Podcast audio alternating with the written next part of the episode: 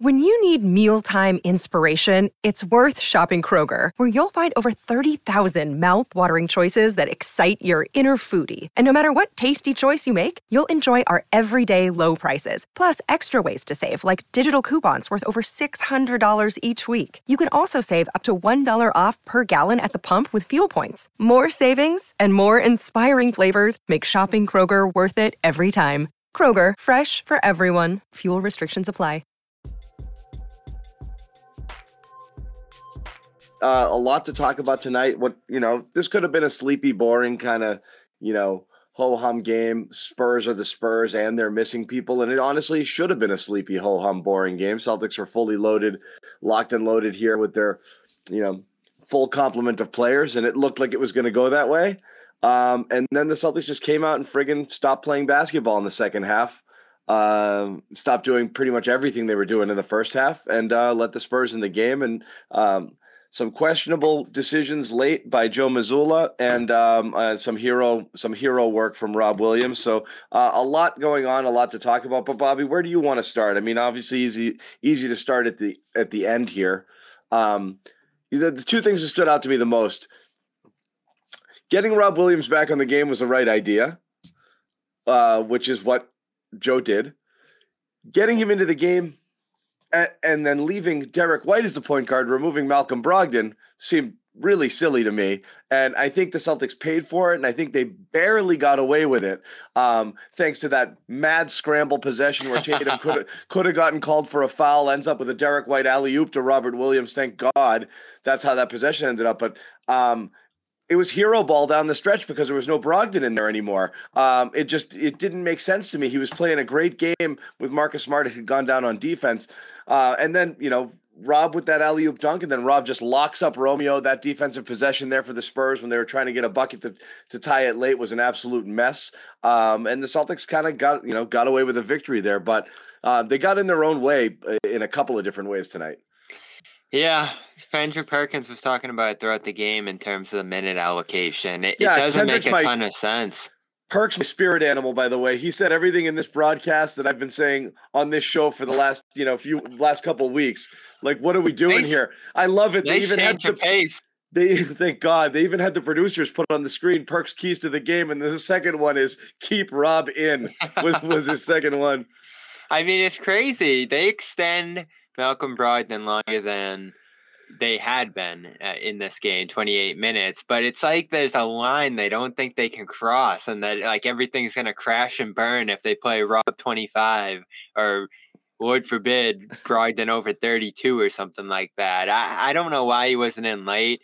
Doesn't make a lot of sense to me. I guess you're sort of uh, kind of going offense defense there and they didn't really go in the offensive direction. They they really held down with the rob unit out there trying to i guess grind out the game which is different than Mazzulla has handled things in the past. You would have thought he'd wanted offense and spacing and all the different things that we've talked about out there but i don't mind it just because of the fact that we've wanted to see rob involved.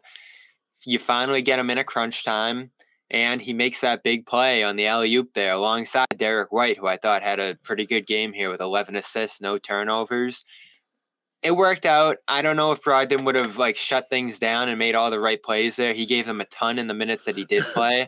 I, it's the problem is not that, Tatum in that spot with the offensive fouls. It's not that when when you don't have Smart in the game, because you're not closing with Brogdon. But when you don't have Smart in the game, and it should be Brogdon in there, and and and you have White as your point guard, even when Smart's in the game, too often, too often he gives the ball up and uh, gives not this game. No, I'm saying too often.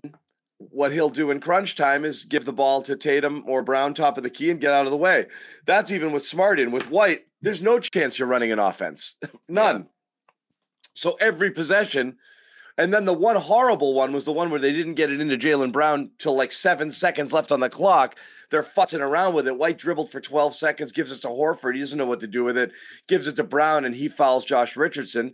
Um, there, you know, good defense by Richardson, but Brown, you know, plows right into him. That was a dreadful freaking possession. White did nothing I'm not getting on him here, but it's like they couldn't, they didn't get into anything on that possession. And then every other one was just give it to Tatum, top of the key, and get out of the way, you know, for the most part. So that's what happens when you have that, when you don't have a real point guard or a point guard who you're going to let run your offense. You're stuck with the ball in Tatum and Brown's hands, and they're just going to kind of go hero ball. Sometimes it works, but sometimes you get yourselves in, in, in trouble. But that's where they got in trouble in the second half, Bobby. They kind of came out and they stopped doing what they were doing, and it just kind of it just turned into hero ball. I I, I, find it odd that I'm saying this, but it was too much Tatum and Brown again um, in this game. Like they got their numbers at the end, but just too much of those guys in the second half there.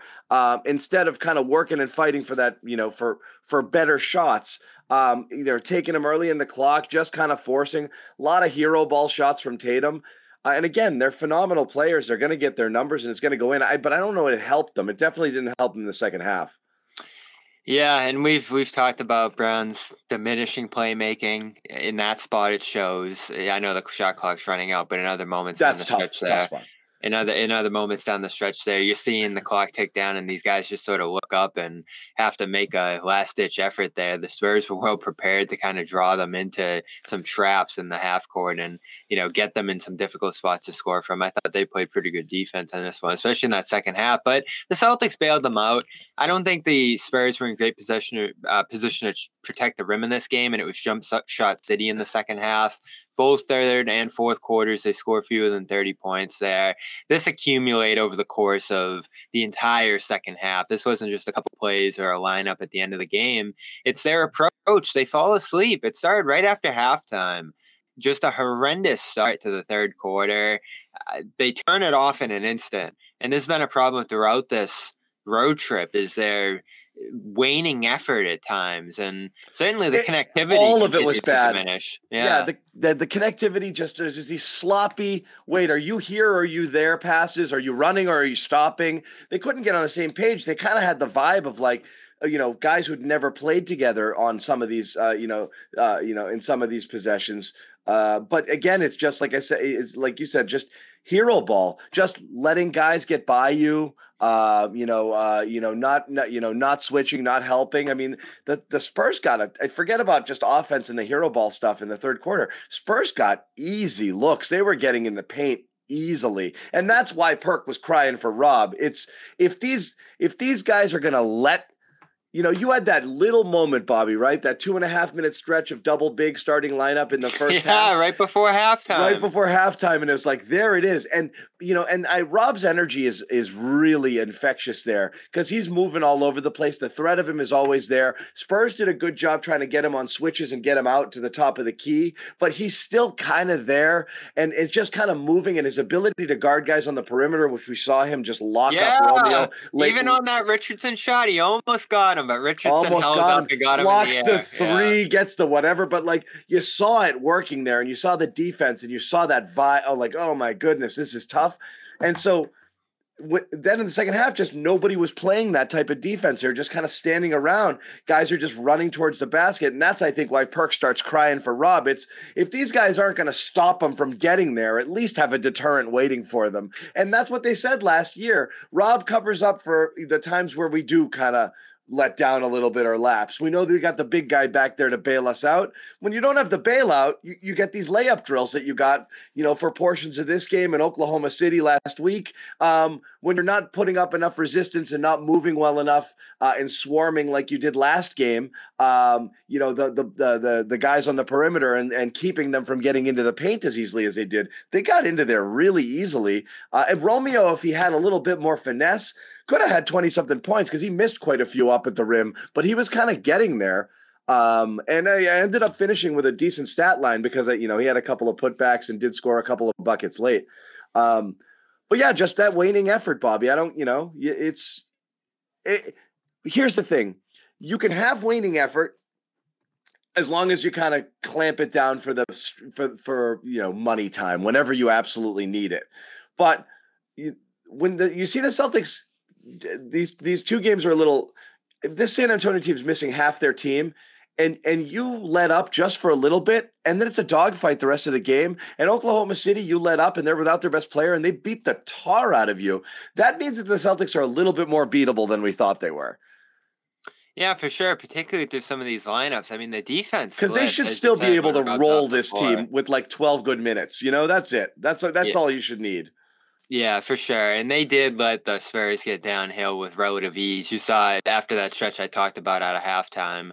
Uh, Joe have a conversation with Jaylen about Romeo beating him on one of those plays. And uh, you had other moments throughout this half, whether it was offensive rebounds. Horford had a tough time with Zach Collins in there. I know oh, he had yeah. play late, but uh, that guy really dominated them in the paint.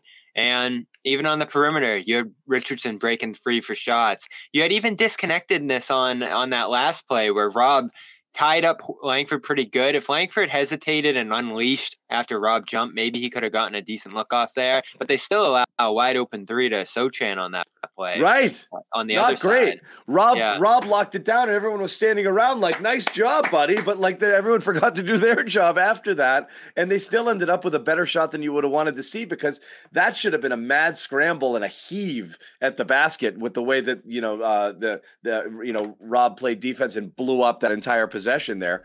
Um, so yeah, that even that wasn't great, Bobby. You're right.